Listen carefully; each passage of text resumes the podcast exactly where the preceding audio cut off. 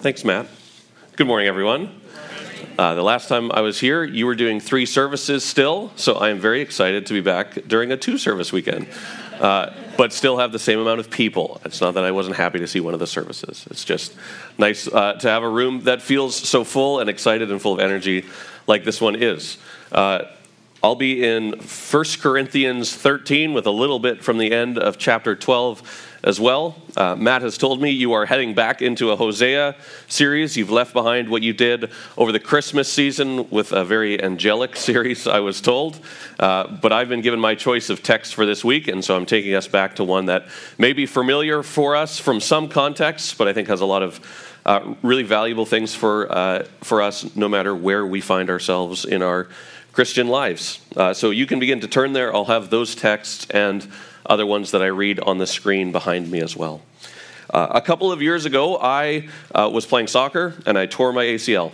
It's a very significant injury. Uh, I was actually playing on a team with Jonathan. He was there when it happened. Uh, it's the kind of surgery that, or uh, the kind of injury that requires a fairly invasive surgery. Uh, and that's a surgery which then requires a very extensive rehabilitation. Uh, and that rehabilitation, though it uh, has grand aspirations for what it can accomplish, begins very small. Small enough that I found it to be uh, what felt like an exercise of frustrating futility. Because the first exercises you do in the first weeks after a surgery are so small, they feel like they accomplish nothing whatsoever. Uh, one of them was as you're sitting there with your leg iced and elevated, tense your quad muscle 10 times, do three sets of this. That was the entirety of the exercise. Another one, slightly more strenuous, was stretch your calf muscle for 10 seconds. Do this 10 times, do three sets of this.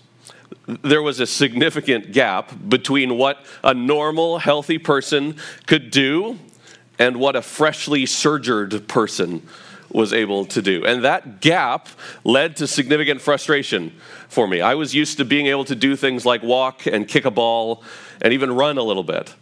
And instead, I was forced to, to be sat on my couch for far too long, doing far too little, so it felt. The reason that I found that frustrating was because, as I'm sure many of us do, we tend to measure physical health by the, by the most extreme thing we can do. Right? I used to be able to run 90 minutes and play a soccer game, and now all I can do is sit here and wiggle my legs. We look at the bigger thing and say that is the mark of true physical health. But I don't think that's only true of us physically. I think that's true of us spiritually as well. When we want to think about what does it look like to be a healthy, growing, mature Christian, we look to the remarkable. We look to people who have their, their spiritual habits ingrained deeply in their lives. We look to people with uh, remarkable public giftings, people who are maybe extremely generous or who are willing to suffer, as we look at examples of Christians and the, around the world. And while all those things are good, they are not the essential thing to the Christian life. What, what Paul does in 1 Corinthians 13 is he takes the attention of the Corinthians, who are these people focused on the big and the dramatic and the remarkable, and he points it back to the basics. He brings them back to what is most important in the Christian life. And his basic message to them is that they are to live a life of love. That's at the heart of what it means to live as a Christian. So that's the main point I'll be making this morning. We are to live a life of love. And I will be making this argument in a way that mirrors the way that Paul makes his argument. He gives us a reason, an explanation, and then a reason. So I'm going to do the same thing. We should live a life of love because love avoids a wasted life. Then I'm going to explain how Paul shows us that love is a way of life. And then I'll look at how Paul says that love is for eternal life. So that's the general structure I'm following, and I, I, trust that you'll see that as we read the text together. So I'm going to begin looking at how love avoids a wasted life as I read from the end of chapter 12 into verse 3 of 1 Corinthians 13. Paul begins I will show you a still more excellent way. If I speak in the tongues of men and angels but have not love, I am a noisy gong or a clanging cymbal. And if I have prophetic powers and understand all mysteries and all knowledge, and if I have all faith so as to remove mountains, but have not love, I am nothing.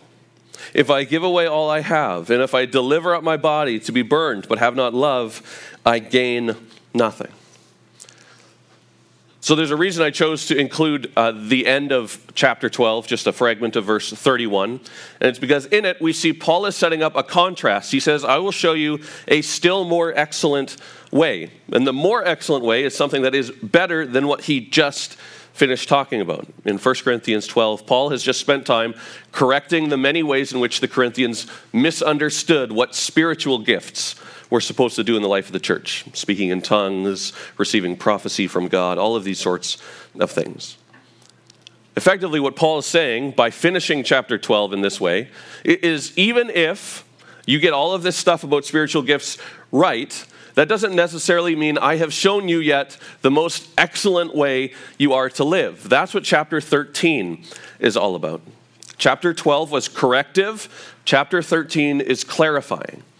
And what he goes on to do is, is, he goes on to talk about all of the remarkable things you could do, which are worth nothing if you do not do them in love. And as we read verses 1 to 3, he says some fairly remarkable things to make that point. He, he begins by talking about spiritual gifts.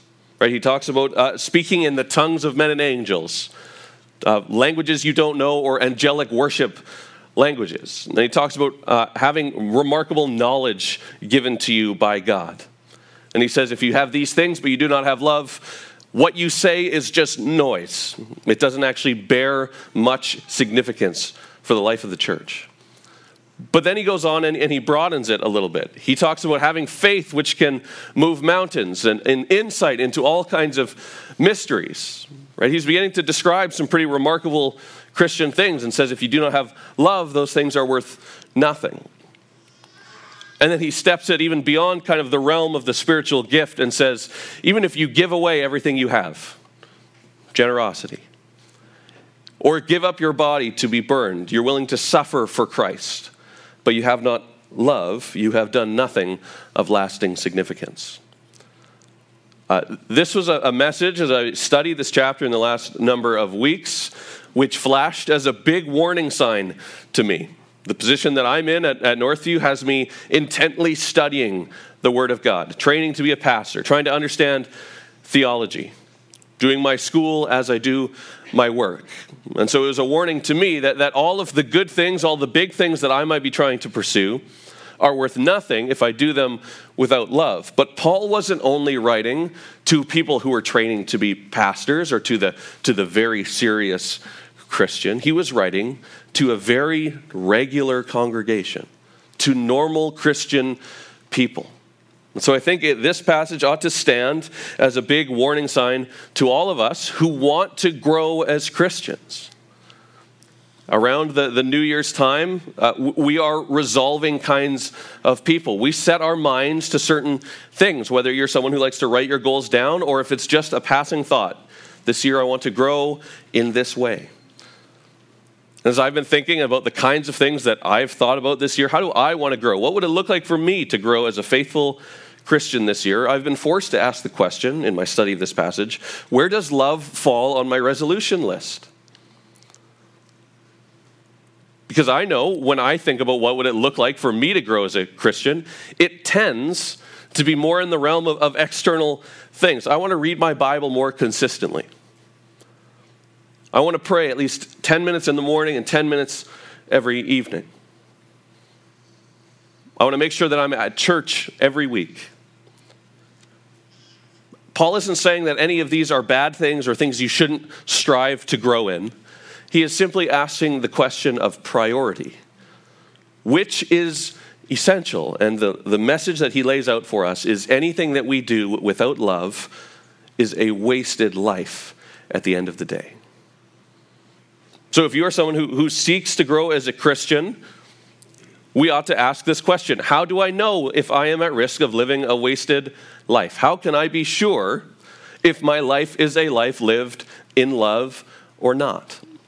And thankfully, Paul, after his introduction, launches into an explanation where he summarizes all of these many ways in which we are to think about what love is. He gives us the criteria, as it were, for how we can self evaluate and see if we are, in fact, living a life of love or if we risk a wasted life. As he lays out for us that love is a way of life. So I'll read verses 4 to 7 as we think about Paul's description of love. This is perhaps the most uh, familiar part of the passage to us. Love is patient and kind. Love does not envy or boast. It is not arrogant or rude. It does not insist on its own way. It is not irritable or resentful. It does not rejoice at wrongdoing, but rejoices with the truth. Love bears all things, believes all things, hopes all things, and endures all things. When you and I think about what, what do we mean when we say, I, I want to be a person of love? What do we tend to think love is. What are we trained by our present age to think love is? We think of love first and foremost as something kind of squishy and ethereal, right? Love is a primarily a feeling that I have towards another person or another place or another another thing. Love is something that is just bubbling up in my heart and I can't control it. It happens to me. Uh, Paul lays out a very different picture of what love is. He, he lays out something very clear and very tangible for us to grab hold of. He wants us to know that love is, in fact, a way of life that you can see clearly. You can understand whether someone is a person of love or not. Uh, he isn't intending to be exhaustive here. There's more you could say about what love is, and the scriptures say many things about what love is, but, but he gives us a very good general description of a kind of life we are supposed to live. And he begins in verse 4 with some positives. Right? Love is patient and love is kind. What Paul is doing here is he is borrowing language from earlier in the scriptures. He is talking about love in light of who God is. He begins with language that is used to refer to the character of God in Exodus 34, verse 6.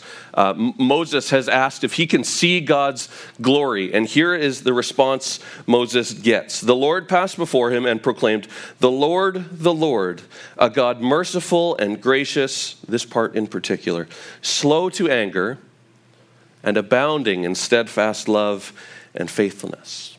Right? Love is patient, love is kind, love is slow to anger, is another way to talk about patience right? Love is not quick to get angry, love is slow to anger and is patient with people who might otherwise cause you to be angry. And then the word kind in English is kind of a soft word, but this description of kindness gets, gets to what Paul is intending here. Right? Love is steadfast in its commitment to people. Love loves faithfully. So, if we are to be people who are to live lives of love, we are being called to be people who live in line with the character of our God. This isn't just character that God spoke about himself, but it is character that he modeled through his whole life with Israel as a people. See, he saved them from Egypt to be his people, and they proved to be a difficult people. As soon as he saved them, they found things to grumble about. On the way out of Egypt, as God had defeated Egypt for them and was leading them away, they grumbled that, God, are you just leading us out into the desert so Egypt will kill us here? And then as he led them through the wilderness, God, did you bring us out here so we would starve? Remember how good the food was back when we were enslaved? They complained about the water. They complained about everything they could find to complain about. And yet God remained slow to anger and abounding in steadfast love to a difficult people. He was patient and kind to the Israelites. And it's a good thing he was, because otherwise the Old Testament would be a much shorter story. Because they did not deserve God's patience and kindness. In his justice, he could have punished them. But because of the promises he had made, he bore with them. Even when he brought judgment upon them, it only happened when there was warning after warning after warning given ample opportunity for them to return and repent of their sins and receive forgiveness and blessings from God. Instead, he proved to be patient and kind with people. This is what love looks like being patient and kind to those who are difficult to be patient and kind to. That's how God was to his people, that's how we are to be to others. Uh, Charles Spurgeon told a story about um, an archbishop in the Church of Scotland, a man who he just calls Leighton. Leighton lived and owned, or uh, had one employee who worked in his house, a fellow named John. Apparently, John was a little bit forgetful. So one day, after having worked with Leighton for a number of years, John decided he was going to go take a day to go fishing, which evidently he was allowed to do. So he got up early in the morning, locked the house, went out for his day of fishing. The problem quickly arose, though, that in locking the house and leaving, he departed with the only key to the house. So uh, Leighton, living on his own in this house, only one door, only one lock, only one key, was stuck in his house all day long. John had gone out for a full day of fishing. He left in the morning. He wasn't planning to return until the evening. And I don't know if you've ever been trapped somewhere because of a mistake someone else made. But we can begin to imagine the kinds of things which are boiling in uh, Leighton's heart and mind as he reflects on the many forgetful episodes John has had over the years. Right, John, you've done this before. I asked you not to lock me in my own house before. And yet here we are again. You had to go fishing. You had to leave so early in the morning. And so I'm stuck here for, for 10, 12, 14, 16 hours, John what are the kinds of things, if you're in that situation, that you are ruminating over over the course of that whole day? This is before internal electricity. You're working by candlelight. It's cold in Scotland. The only thing that I'm writing down is the speech I'm going to deliver to John when he returns and finally frees me from my prison. What does Leighton do when John, late in the day, finally returns home? I would be delivering my speech before the door even fully swings open. But here's what Leighton says to John uh, John, if you go out for a day's fishing another time, kindly leave me the key. Evidently, he had spent a day at home, happy in his study, reflecting over the scriptures and praying. Uh, that's the kind of response which grows out of a patient and kind, a loving heart. Right? John had made mistakes before. He should not have made this mistake, and yet this was the gracious response that he received. This is what patience and kindness looks like being patient and kind to people who are hard to be patient and kind to. So maybe you have a child or a grandchild who's living in all kinds of ways that you know they shouldn't be living in. They're living in sin that is bad for them and bad for the people around them. Maybe you have a parent whom you are particularly frustrated with, who have, who've taken advantage of you in your relationship with them before. Maybe you have a coworker or a boss who you know does things that make your job difficult, though they need not do those things. A heart of love, a life of love, means that we will be patient and kind even to them. So, if you were to ask those people, how, how does how are you treated by me? are patience and kindness high on their list? Because the, the question isn't, are you patient and kind to people who are patient and kind with you? The question is, are you a patient and kind person, even to those who it is hard to be patient and kind to?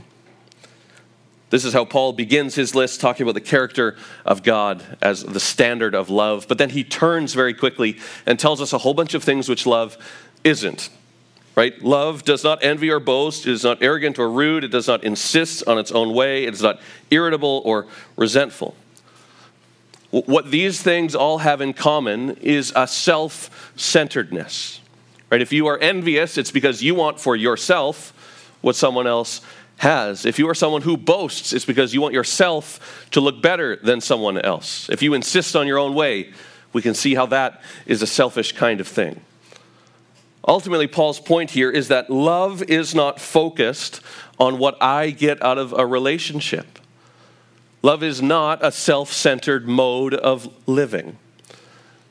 And these are great things to ask people whom you know. Am I someone who boasts? When you're in a conversation with me, do you know that it's always going to turn back to something new and great in my life? Even if you have something good to celebrate, do I always want the attention to be upon me? Are you someone who's competitive? When you're in conversation with someone, do they know that if they say something good in their life, you're going to say something better in yours? They have this story, you have this bigger story. They had this experience, you had this more dramatic experience. Are you someone who is envious of the attention others get and so you claim it for yourself? Are you someone who insists on having things done your way? Are you someone who does not like to have things not go your way? These are worthwhile questions for us to ask the people who know us best to understand if, in fact, we are living a life of love or not. But Paul continues on. It's not just about how you are perceived by other people, right? Patience and kindness, you know that you're being patient and kind because someone can recognize it. You're being not self centered because you know someone can tell you if you're being self centered. But Paul is not only concerned with how it, how it is perceived by other people, our actions.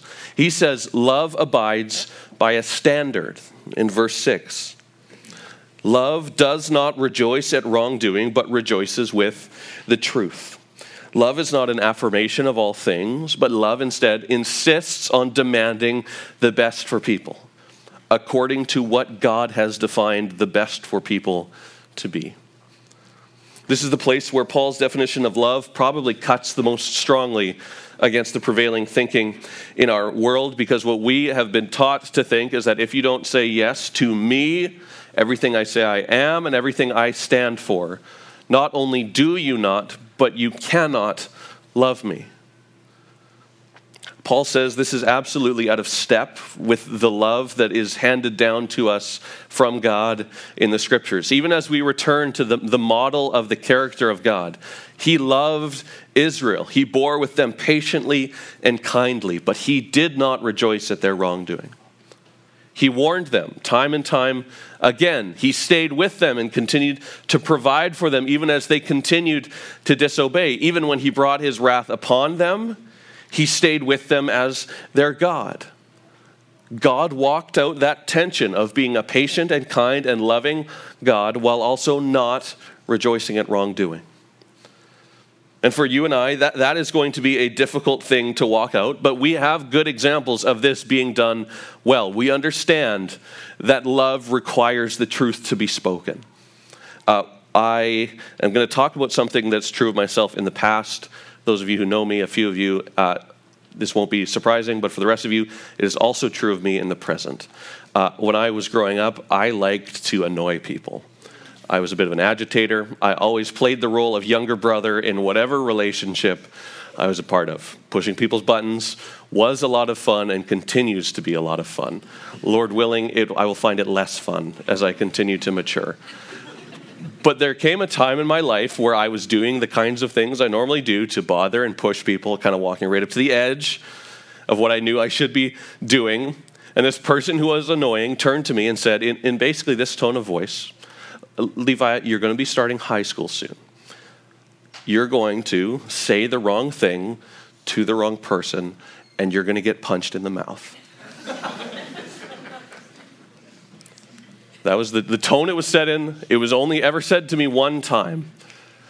And yet, as I thought about it, as I was preparing this sermon this week, I, I realized that many of us, if we knew that that was a very real possibility, would be content to say nothing and let Levi learn that lesson on his own. Right? We kind of have a, a sense of, I don't know, we, we have a bit of a dark justice to us sometimes that we enjoy. And yet, this person, because they loved me as they did, knew that to speak the truth was a greater act of love than to let me continue on in my foolish ways and receive the just fruits of what I had done. I like to report that though it was only said to me once and was said to me in that way, I, in fact, learned from that uh, corrective experience, and I was never punched in high school for something that I said. But, but the point remains that it is an act of love to speak the truth when someone needs to hear the truth, to not be silent. When we want the best for people, we will tell them the truth. And yes, we will do so patiently and kindly. We won't say it at every turn necessarily and beat them over the head with our warnings and our reminders, but we will speak the truth to them. and it requires discernment of when and how to do it. But love does not rejoice in wrongdoing, but love celebrates the truth.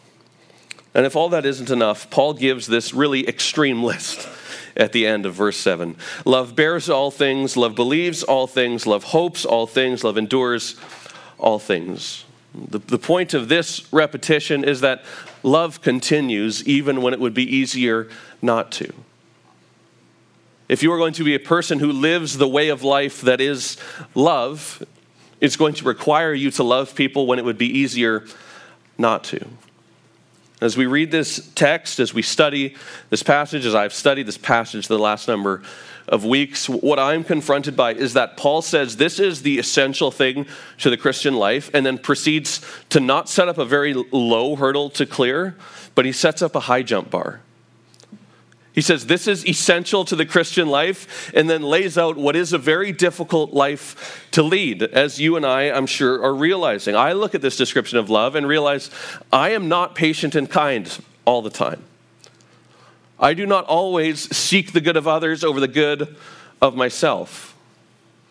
There are times where it's easier to say nothing instead of bringing up the, the truth in a conversation, though I know someone needs to hear it. And there are times where I do not continue to love because it gets difficult. It's easier to not sometimes. as I said before, we are resolving people. So there's a, a, couple of dangers that we find ourselves in if we misunderstand what we are supposed to do with a passage like this. If we believe, we look at a passage like this and say, I'm just gonna just gonna clench my fists and grit my teeth and make myself loving, one of the dangers you run is that you will succeed at it for a while. Over the course of a day, over the course of a week, you'll, you'll force yourself to be more patient, to be more kind, to be less self centered. And when it goes well, who do you have to praise for that thing? I have me and my own effort, which immediately turns us to people who boast. Undercutting the very definition of love Paul calls us to live in. Or the other danger, perhaps the more likely one, is that you will do it by your own effort, but you will struggle. You will look back and see all the ways you have failed to live a life of love. You will look forward and see all the ways you are going to fail to live a life of love, and you will be thrust into a pit of despair God, why do you place a burden upon me which I cannot bear? Thankfully, this isn't the only place where we learn how we are to become people of love. The scriptures are very clear. If you want to be a person who lives a life of love, you need to go deeper in your relationship with the God of all love.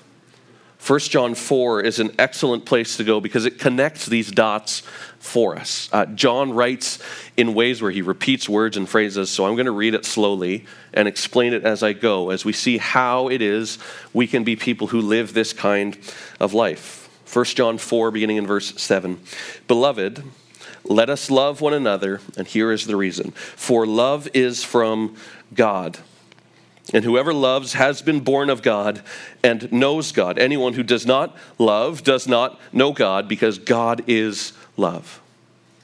Right? You need to love if you are someone who knows God. Knowing God is what makes you love. In this, the love of God was made manifest among us. Here's how we see the love of God that God sent his only Son into the world so that we might live through him. In this is love. Here also we see the love of God. Not that we loved God, but that He loved us and sent His Son to be the propitiation for our sins. Beloved, if God so loved us, we also ought to love one another. Right? What, what John is saying here is that if you want to be a person who lives in love as you ought to, because you follow the God of all love, you need to know that God is the God of love to you. If you want to be someone who grows in patience and kindness, you need to see that God has been patient and kind with you.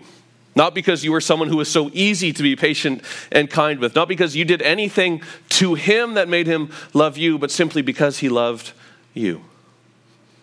And when you see God has been like that for you, though you are not someone who is always easy to be patient and kind to, You will then see those in your life who are hard to be patient and kind to, and you will see yourself in them. Here is how God treated me. How can I do anything less for someone else? You will be able to be someone who is not self centered when you realize the lengths God went to love you.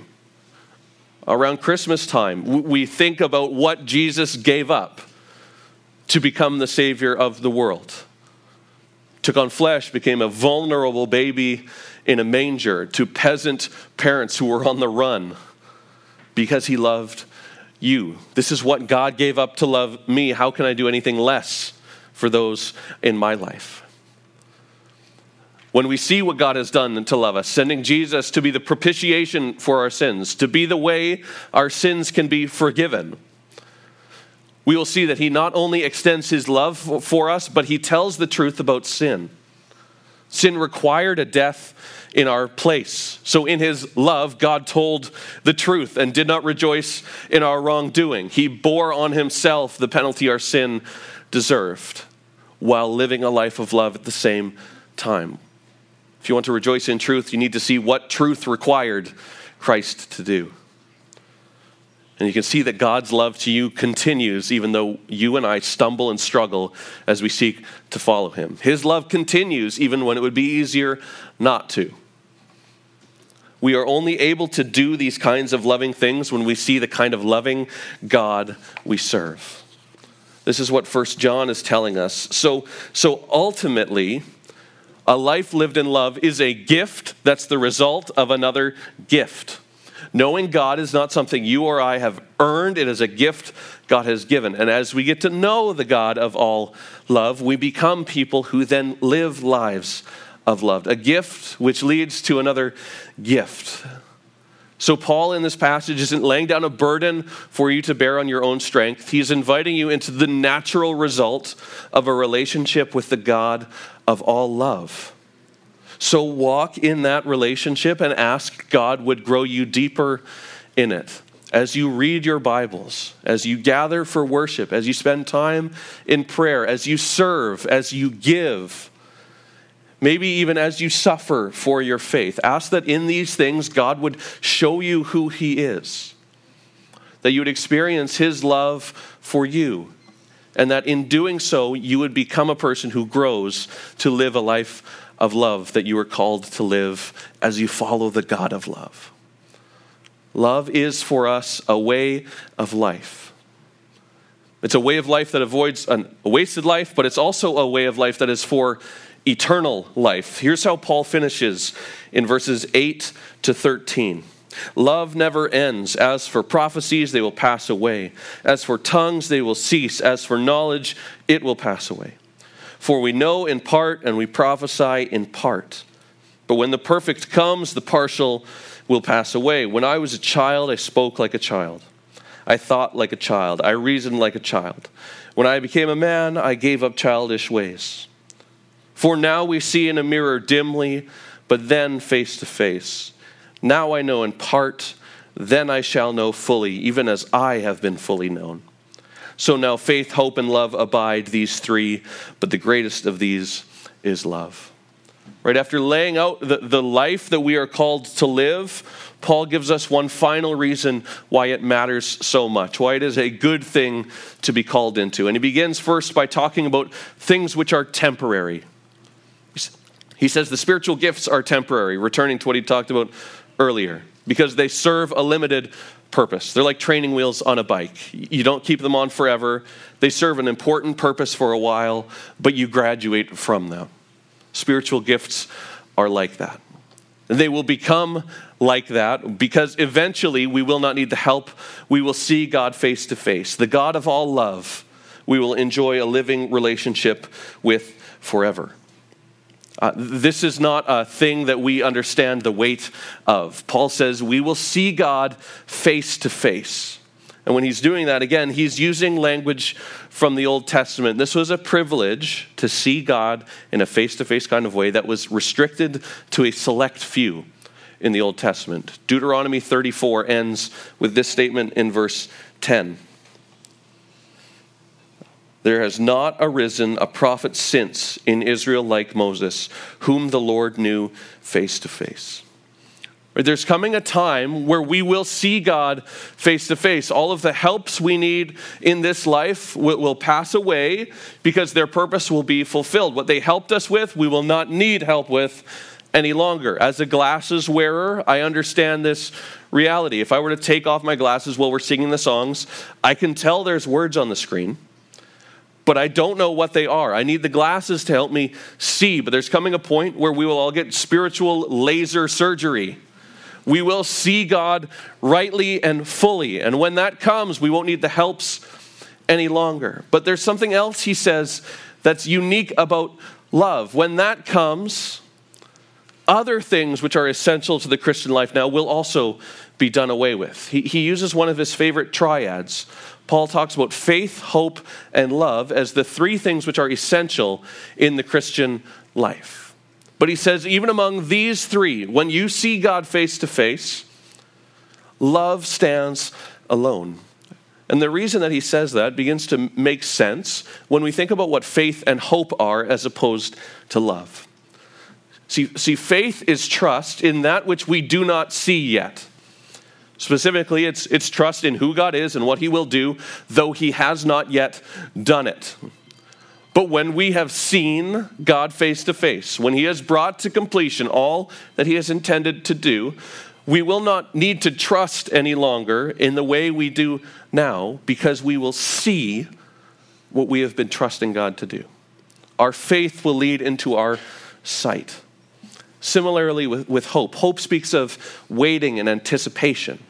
The Advent season is all about hope, looking ahead, longing for what is to come. But when we see God face to face, what we have waited for will be here. Our hope will lead into our enjoyment of what we have long hoped for. So faith and hope will not continue in the same way as they function now. But love is not like that. Because when you see God face to face, it's not that your love of Him in the past becomes something new now, such that love is done away with, but love in the past leads into the fuller love that we anticipate forever. Seeing God face to face, the God who is love, means that love is what eternal life is all about. So when Paul calls us to live a life of love, what he's inviting us into is eternal life in the present. Paul is inviting us to know already what it looks like to live with him for all eternity as we live lives of love today. He makes his love known through the way in which his people love one another. You don't have to wait to die for the joy of eternal life to begin. The eternal kind of life Christians live begins today as we live lives of love. This is why the life lived in love is the one life which is never wasted, because it's a way of life which leads into and continues through all of eternal life.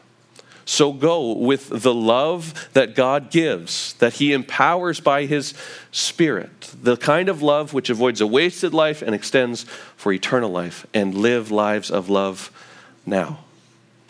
I'm going to pray for us to that end, and then I believe Matt is going to come back up. Um, Father, we're, we're thankful for familiar texts, even ones that we only hear read at, at uh, wedding ceremonies or, or other kind of special occasions because in them there are such riches to what you have done for us because of your love. Uh, Father, we ask that you would impress upon our hearts your love for us, such that we grow to know you to be the God of all love, and as we do so, you make us into people who live lives of love. I pray these things for myself and for my brothers and sisters here. In Jesus' name, by the Spirit's power. Amen.